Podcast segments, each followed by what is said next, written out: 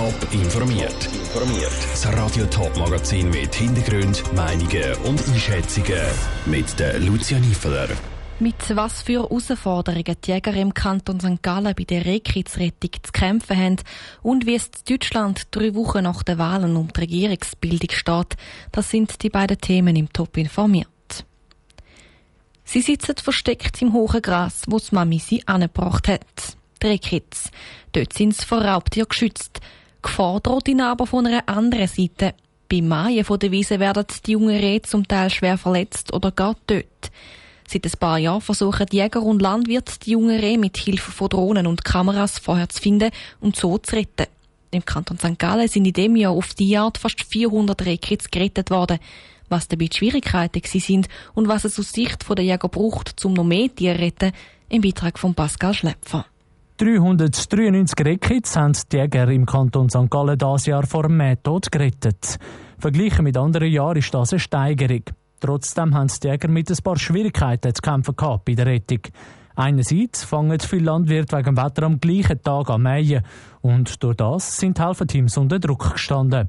Andererseits spielt auch Durchzeit eine Rolle, sagt Peter Weigels, Präsident der Revierjagd St. Gallen. Die Rehkitzrettung muss am Morgen sehr früh passieren, wenn die Temperaturunterschiede noch genug groß sind, damit man die Kitz auch sieht mit der Wärmebildkamera. Das heisst, unsere Leute müssen über Wochen am Morgen am 4 Uhr, zum Teil früher sogar, immer draußen sein. Und das beansprucht die ehrenamtlichen Helfer stark. Die Revierjagd St. Gallen muss darum auch immer genug Freiwillige finden, die so früh am Morgen rausgehen. Die Jäger helfen gern bei der Rettung der jungen Reh.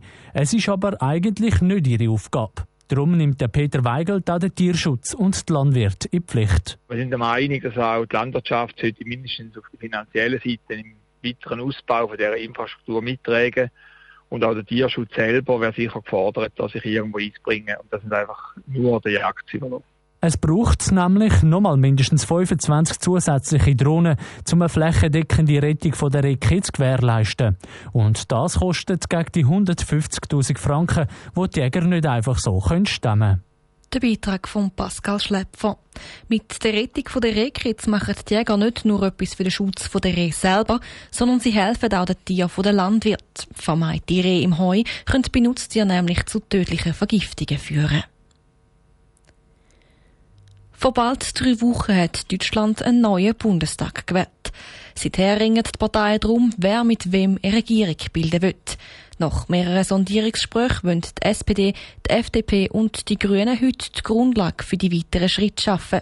Dass bis jetzt nur wenig bekannt ist, erstaunt. Der Blick auf Deutschland im Beitrag von Dominik Meyerberg.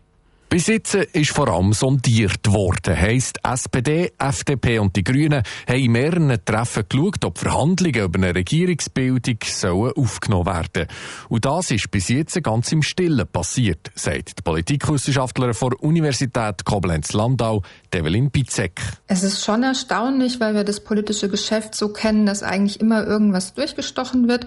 Aber ich denke, hier haben alle drei Parteien sehr gut gelernt aus vorangegangenen Koalitionsverhandlungen Verhandlungen, dass es nicht sinnvoll ist, schon vorab Informationen rauszugeben, weil das die Erwartungen zu hoch setzt oder weil es dann direkt in den Medien so breit diskutiert wird, dass man überhaupt keine Handlungsspielräume mehr für die Verhandlungen hat. Grosse Unterschiede gäbe es sicher bei Finanz- und Steuerpolitik. Die grosse Frage ist also, gibt es da Lösungen?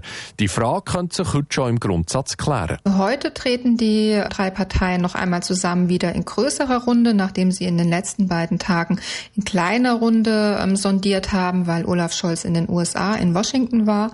Ich denke, wir können damit rechnen, im Laufe des Tages eine Meldung zu bekommen, ob tatsächlich verhandelt wird. Während dem SPD, FDP und die Grünen über eine mögliche Ampelkoalition reden, ist es um die Union, CDU, CSU ruhiger geworden. Zumindest, wenn es um die Regierungsfrage geht. Develin Bizek. Die sind sehr stark auf sich selbst fokussiert momentan. Die CDU, CSU redet sehr viel über einen eigenen Neubeginn, über eine Neuausrichtung der Partei und ist damit auch sehr gut beschäftigt. Besonders bitter ist die Situation für Armin Laschet, der als Kanzlerkandidat für die Union ins Rennen gestiegen ist.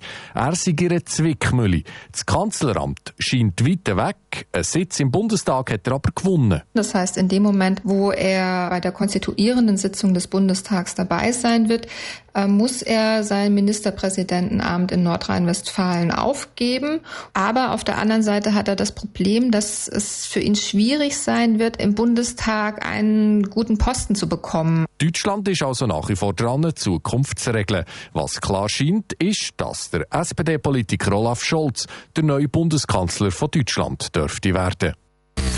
Top informiert, auch als Podcast. Mehr Informationen gibt's auf toponline.ch.